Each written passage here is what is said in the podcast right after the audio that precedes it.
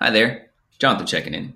I hang up on telemarketers, I do push up and ab workouts by the coffee table, and I love watching apartment tours on YouTube. I am millennial. Monday blues. Happy hump day. Thank God it's Friday. In the working professional world, we millennials and non millennials alike have coined these catchphrases to push us through the week. You got a job, you got to grind.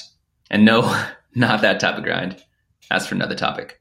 And when we push and grind and hustle through the week, little by little, it leaves us with less and less juice. After five days of the nine to five, our caffeine fueled bodies are spent and our brains are mush. Add to that the stress that comes with being an adult in 2019, and it can take its toll. Enter the mantra of our generation and perhaps our era self care. You'll find tips on self care everywhere online, in magazines, at the bookstore. They even have self care apps that you can download, completely compatible with your Apple Watch, too. Some say it's a telltale sign that our world might be doing way too much if the craving for self care in society is so high. Regardless, we got to do it. It's our life to live, it's our time to shine. What's self care for me? It looks like a solid session at the gym. It looks like cooking my favorite cut of steak.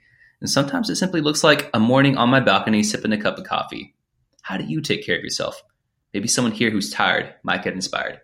Hope to hear from you soon.